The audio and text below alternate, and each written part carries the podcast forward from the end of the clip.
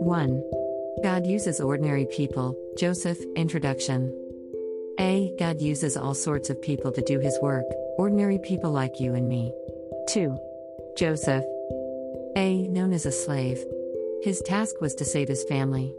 Genesis 50 15 21. 15 When Joseph's brothers saw that their father was dead, they said, What if Joseph bears a grudge against us and pays us back in full for all the wrong which we did to him?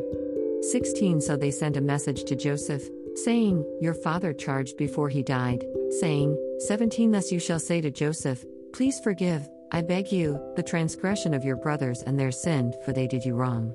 And now, please forgive the transgression of the servants of the God of your father. And Joseph wept when they spoke to him. 18 Then his brothers also came and fell down before him and said, Behold, we are your servants. 19 But Joseph said to them, Do not be afraid, for am I in God's place?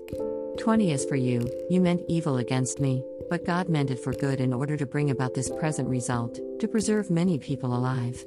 21 So therefore, do not be afraid, I will provide for you and your little ones.